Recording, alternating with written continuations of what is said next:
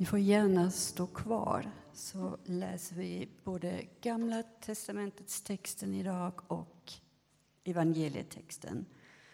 Gamla testamentets texten hittar vi i Malaki 4, vers 4 till 6. Och om ni har en sån röd lånebibel så är det på sidan 674. Glöm aldrig den lag som jag gav min tjänare Mose på Horebs och stadgar och bud för hela Israel. Se, jag sände profeten Elia till er innan Herrens stora fruktansvärda dag kommer. Han ska vända fädernas hjärta till barnen och barnens hjärta till fäderna så att jag inte viger landet åt förintelse då jag kommer. Och den nytestamentliga texten den är från Matteus evangeliet 11, verserna 12 till 19. Och det hittar vi på sidan 686. Matteus 11, 12 till 19. Sannerligen, ingen av kvinna född har trätt fram som är större än Johannes döparen. Men det minsta i himmelriket är större än han. Sedan Johannes döparens dagar träder himmelriket fram och somliga söker rycka till sig det med våld. Ty ända till Johannes, förutsäger, ty, ty ända till Johannes har allt vad profeterna och lagen sagt varit förutsägelser. Ni må tro det eller inte. Han är Elia som skulle komma. Hör du som har öron. Vad ska jag jämföra detta släkte med? De liknar barn som sitter på torget och ropar åt andra barn. Vi spelade för er, men ni ville inte dansa. Vi sjöng sorgesånger, men ni ville inte klaga. Johannes kom, och han varken äter eller dricker och då säger man, han är besatt. Människosonen kom, och han, åter, han äter och dricker och då säger man, se vilken frossare och drinkare en vän till tullindrivare och syndare.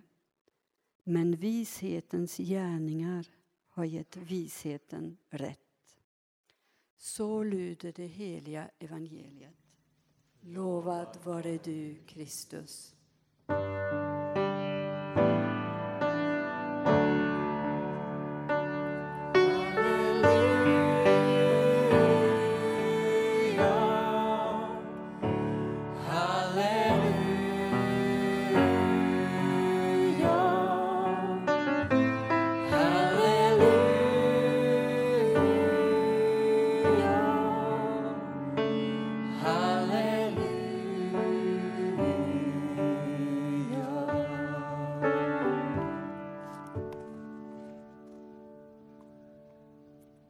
Varsågod och sitt allesammans.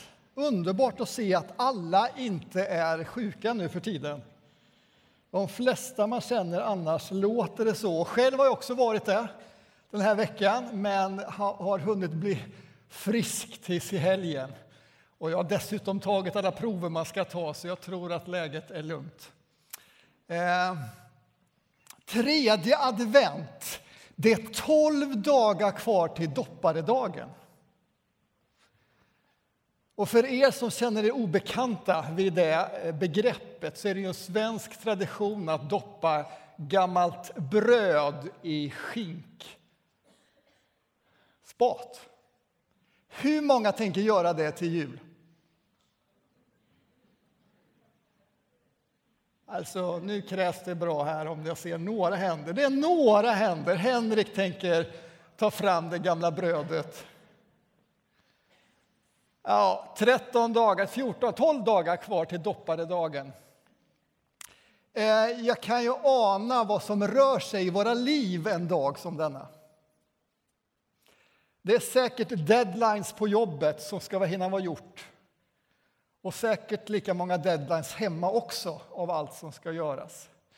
Kanske är det en längtan till den där helgen, att äntligen få vara ledig. Kanske är det en oro över hur ska det bli att samla familj och släkt när de egentligen kanske inte kommer överens så bra. Och för någon så är det en oro över en helg av ensamhet när alla andra verkar ha det så bra. Ja, det finns mycket vi kan vara fyllda med i advent. Och då kan det vara lite märkligt att kyrkoåret och dess texter lite envist biter sig fast vid det som har med Jesu kommande ankomst att göra. Man kan ju tycka att det där betade vi väl av i november och söndagarna, mörka söndagarna där fram till domsöndagen. Nu borde texterna skapa en julstämning inför dopparedagen. Svaret på det är att advent vill hjälpa dig och mig påminna oss om att vi lever i en tid där dåtid, nutid och framtid har glidit ihop. Han som har kommit, barnet som blev fött går inte att skilja från han som kommer till oss här idag i bröd och vin, i bön och ordet och som är närvarande hos oss hela veckan. Som inte heller går att skilja från han som fysiskt ska träda fram en dag när han kommer. Det är samma person. Och detta har flyttat ihop. Och min analys, som du inte behöver dela det är att samhället tycker att det är helt okej okay att vi firar att han har kommit. Ja, men det är helt okej okay med lite krubba, med lite julstämning och vackra julsånger och annat. Som församling tror jag vi tycker att det är väldigt gott att Gud är här. Att vi får ta emot Jesus Kristus i bröd och vin, i ordet och att han finns mig nära. Men min uppfattning är att vi har, många av oss som individer, ett struligt förhållande till han som kommer. Jag hoppas jag att engelska och persisktolkarna kunde tolka struligt. Jag ser de nickar. Bra. Alltså, det finns orsaker till historiska orsaker, teologiska orsaker till varför vi har det där struliga, om nu min analys är rätt. Det gäller kanske inte alls dig, men jag skulle tro att det gäller några av oss. Och i det struliga ligger att vi kanske inte har någon relation alls till det. Och därför vill jag plocka upp i Gamla testamentets text idag begreppet Herrens dag. Och det har en koppling till dopparedagen. Och ändå är det då någonting helt annat. Herrens dag ska vi stanna inför. Och vi går till Malaki-texten igen. Där står det så här. Se, jag sänder profeten Elia till er innan Herrens stora och fruktansvärda dag kommer. Ja, först är det ett löfte om att en person ska komma som Jesus säger sen, det var Johannes döparen. Så vi släpper det, även om det hade varit intressant att fördjupa sig också.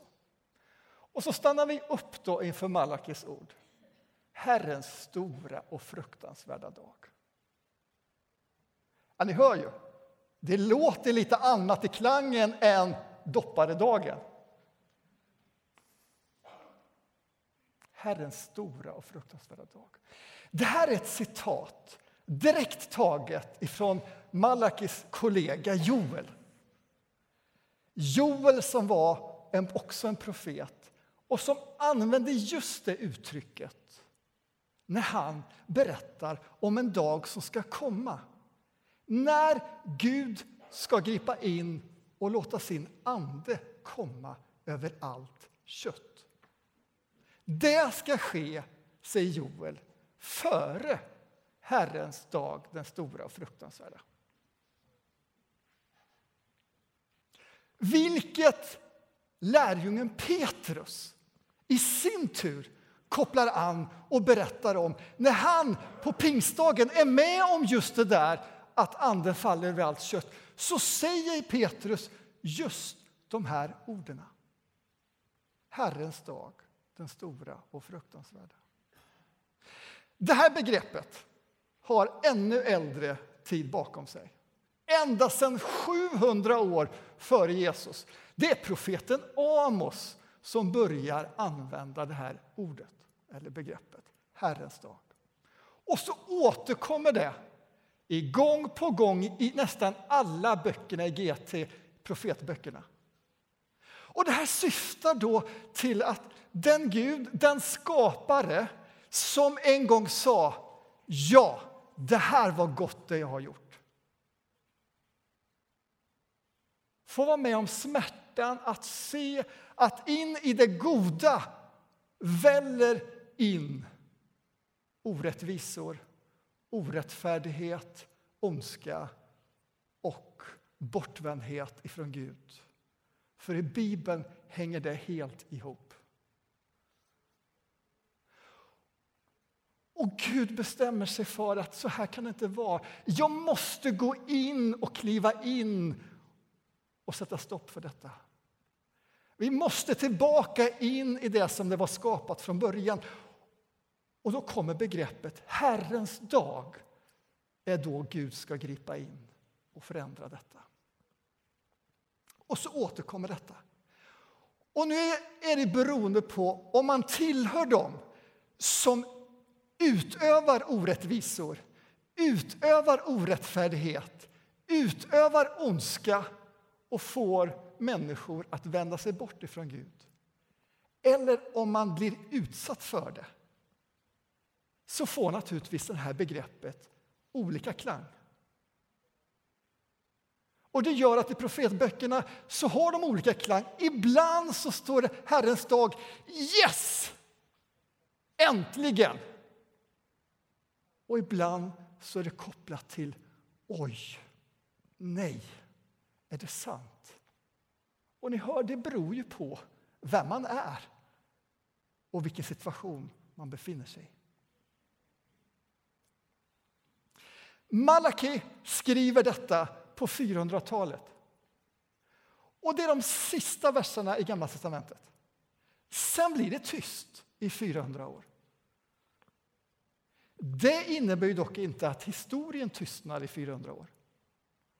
Utan i perioden mellan Gamla och Nya testamentet är Israels folk med om någonting av det värsta de har varit med om i hela historien. Och då får jag ju undanta Förintelsen.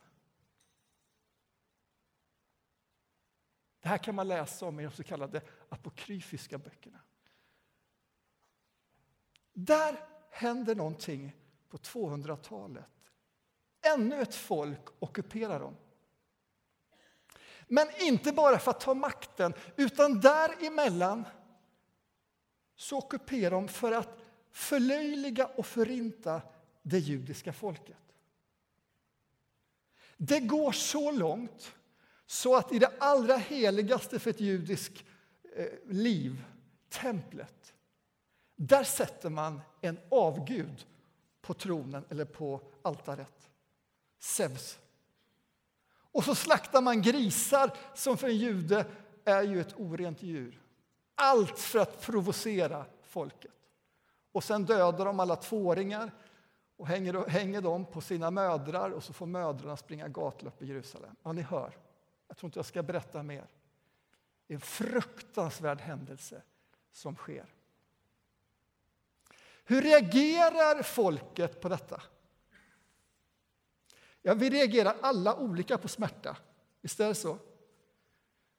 En del ansluter sig, blir som de som ockuperar. Men de flesta reagerar ju. Antingen så reagerar man när man drar ut i öknen, man vill fly det hemska. Och de kallas i evangelierna för esséer. Andra tar till våld och tänker vi måste försvara oss. Och de kallas i evangelierna för seloter, vilket nämndes i Matteustexten att en del försöker rycka himmelriket med våld.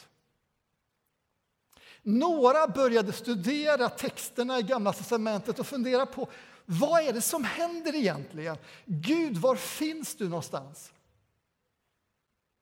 Och de personerna kallas i evangelierna för fariser.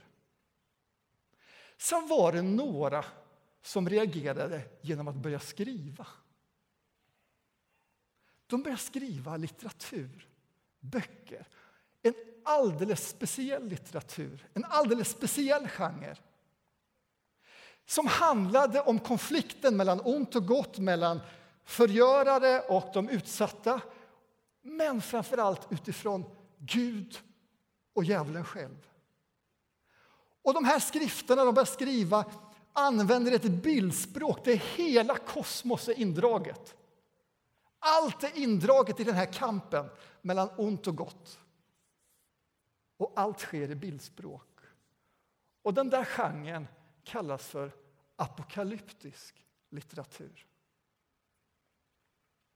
Vi känner igen apokalyptisk kanske utifrån det faktiskt idag så talar vi om att vi lever i en apokalyptisk tid, sägs det ibland. Och det innebär just inspirerat av den här litteraturen att allt är indraget. Hela vår tillvaro är indragen i detta och någonting kommer att hända. Och den apokalyptiska litteraturen talar om hur Gud ska komma in och agera. Och det sker i bildspråk. Och för oss är kanske den mest kända litteraturen i Uppenbarelseboken. Där finns drakarna på jorden och vita hästar på himlen. Och, ja, den är ju jättespännande, den boken, att fördjupa sig i. Eller hur? Ja, någon gång ska vi gå igenom den. Den är jättespännande. Eh. Men alla författare eller judar på Jesu tid är inspirerade av det apokalyptiska tänkandet. Vilket gör att språket återkommer även i andra texter. Och nu ska vi läsa just en, en sån text, och det är vår tredje text idag. Och den är från Andra Petrusbrevet.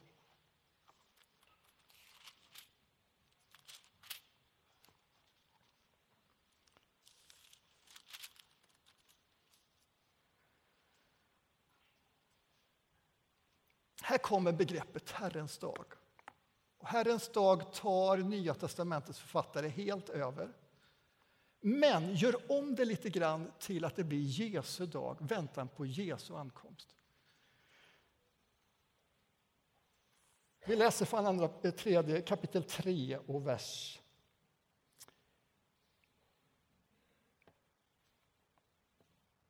10. Ni får den där. Men Herrens dag kommer. Yes, det är samma som Malaki, det är samma som profeterna, samma övertygelse. Herrens dag kommer. Och så kommer det här begreppet, som en tjuv om natten. Det där har ställt mycket förtret. Därför att vi har tänkt ibland att oj, kommer han som en tjuv med ett dåligt, ett, ett destruktivt syfte? Nej, enda liknelsen med tjuven är att han kommer överraskande. Inte i något destruktivt avseende. Och så får vi höra. Den dagen skall himlarna försvinna med dån, himlakropparna upplösas i eld och jorden och allt som människorna har gjort där förgås. Hör ni det apokalyptiska språket?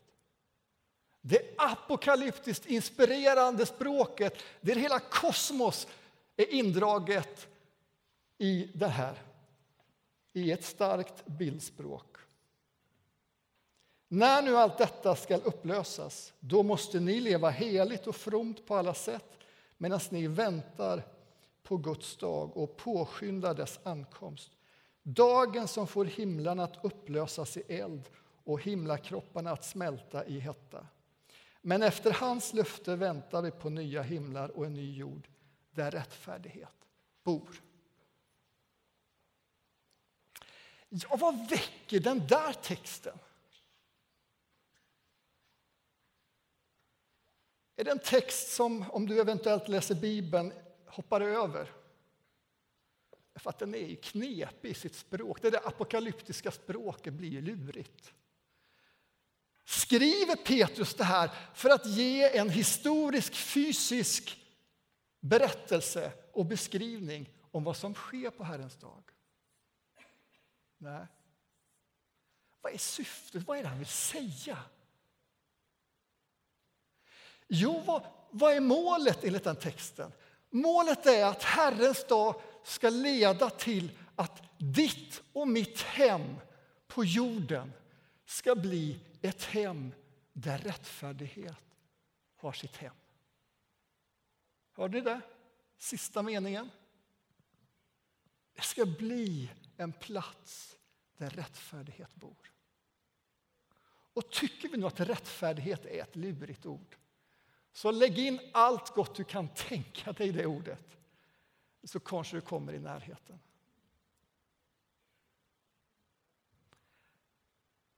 Och är det det Petrus har för ögon när han, när han talar om Herrens dag? Ja, då kan man ju förstå att det är inte det här syftet, den hemska stora dagen som de som utövar orättvisor, orättfärdighet och ondska. Här väcks någonting. Och Petrus säger, han vill skriva för att han vill väcka mig och dig som läsare. Och så står det så här, därför att detta ska ske, lev nu fromt och heligt på alla sätt. Känner ni att ni gick igång på det? Fromt och heligt. Jag vet inte om de orden är riktigt så här. Ibland får de lite, eh, används de idag mer som en hycklande beskrivning. Men vad Petrus menar är att om det där kommer hända, om vår värld, om vår boning blir en plats där rättfärdighet en dag ska bo helt, då kan ni som tror på att han redan har kommit och som har honom redan ibland er kan leva som om den tiden redan har börjat. Ni kan leva ut rättvisa, rättfärdighet, Guds närvaro eller fromt och heligt, om vi ska använda de orden. Gör det! Det är en möjlighet. Var en försmak av det. Spegla det. Visa på att det är på gång.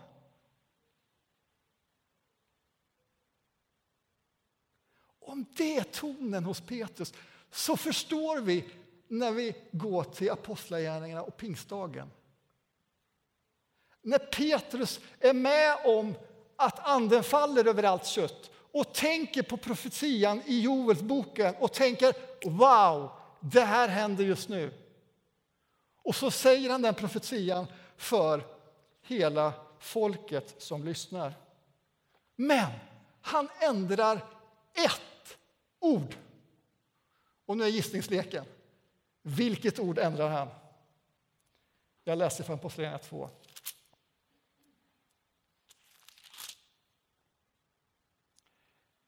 Det ska ske i de sista dagarna, säger Joel, eller säger Gud i Joelsboken. Att jag utgjuter min ande över alla människor. Era söner och döttrar ska profetera, era unga män ska se syner och era gamla män ha drömmar. Jag ska låta sällsamma ting visa sig uppe på himlen och tecken nere på jorden, blod och eld och moln av rök. Ja, ni hör, apokalyptiska språket är där. Solen ska vända sig mörk och månen i blod innan Herrens dag kommer, den stora och. Har ni bibel? Är det någon som vill läsa ut vad står det där? Den strålande. Hör ni? Petrus byter ut ordet nu för han har fått tag i ett wow! Är det det här som gäller? Så är det strålande. Alltså inte i form av någon slags eh, eh sån här, vad kallas det, kärnkraftstrålning, så den är ju negativ. Utan tänk er mer, tänk er mer februari, mars, när vi har levt som nordbor i mörkt vintertid. Vad händer när de första vårstrålarna kommer? Vad gör vi? Ah, vi går ut och så blundar vi. Och så vänder vi oss mot solen och så känner vi de här första varma solstrålarna. Och så tänker vi yes, vintern är över. Våren är på gång. sommaren är snart här. Det är vad Petrus är fylld av. Yes! Den dag som ska innebära att äntligen ska rättfärdighet bli ett hem för vår plats, på vår boning. Det känner jag mot mina kinder redan här och nu. Så. Det här innebär inte att du och jag måste längta till Herrens dag. Men det är ett bekymmer om vi i kyrkan, och nu hoppas jag att det är ändå på något sätt du som känner att vänta lite grann, jag tillhör inte kyrkan, jag är bara här och besöker lite grann. Att du ändå ska kunna fånga någonting i detta. Men det är ett problem om vi i kyrkan har ett struligt förhållande med den som kommer med vår framtid. Vi har haft det i kanske ett antal eh, årtionden. Men kyrkan har inte råd att ha ett struligt förhållande till den här dagen längre. Därför att vi lever i en värld som under de sista 300 åren hela tiden trott att vi själva kan skapa den där världen där rättfärdighet blir vår boningsplats, eller bor bland oss.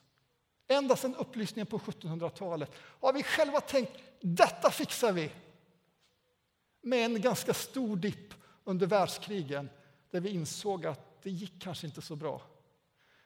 Men var bara det förbi så glömde vi snabbt bort det och på 50-talet och framåt med den billiga energin och den tekniska utvecklingen och den fantastiska ekonomiska tillväxten så var vi där igen och tänkte yes, vi fixar att skapa det där. Men så de sista 30 åren och kanske för en del av oss de sista tre åren så har det blivit klart och uppenbart. Vi gör ju inte det. Och så lever samhället idag i konflikt med sitt boende, med sin planet och därmed också med sin framtid. Hur ska den bli för våra barn, barnbarn och barnbarnsbarn? Och så ropar ju vår tid efter hopp och ljusning. Och så har Gud satt kyrkan till att vara det hoppet och det tecknet. Och då kan vi inte ha ett struligt förhållande till vår framtid. Är ni med? Och du kanske inte alls håller med om att vi har en struligt. Men du som känner att ah, det har varit lurigt det där med Herrens dag. Det är lurigt det där med när han kommer tillbaka och allt det där knepiga apokalyptiska språket. Vi behöver reda ut det. Och vi behöver få känna solens, vårsolens strålar mot oss. Så, jag ska sluta nu. Men mitt tips det är att du innan du somnar ikväll. Det är nästan som en läxa. Eh, är ni bra på att göra läxor? Eh, Innan ni somnar ikväll, ta ett samtal med Jesus och berätta för honom precis hur du tänker och känner om Herrens dag. Om hans kommande ankomst, inte om dopparedagen utan om den kommande dagen när han kommer igen. Berätta om det är en dag där du liksom wow, yes, fantastiskt. Eller om det är en dag du bara känner, ärligt talat Jesus, dopparedagen gillar jag, men din dag, Herrens dag, nej. Eller om du känner dig helt likgiltig inför det. Berätta det för honom. Säg det till honom. Varför? Därför att det tror jag är det bästa vi kan göra för att bana väg för honom. Amen.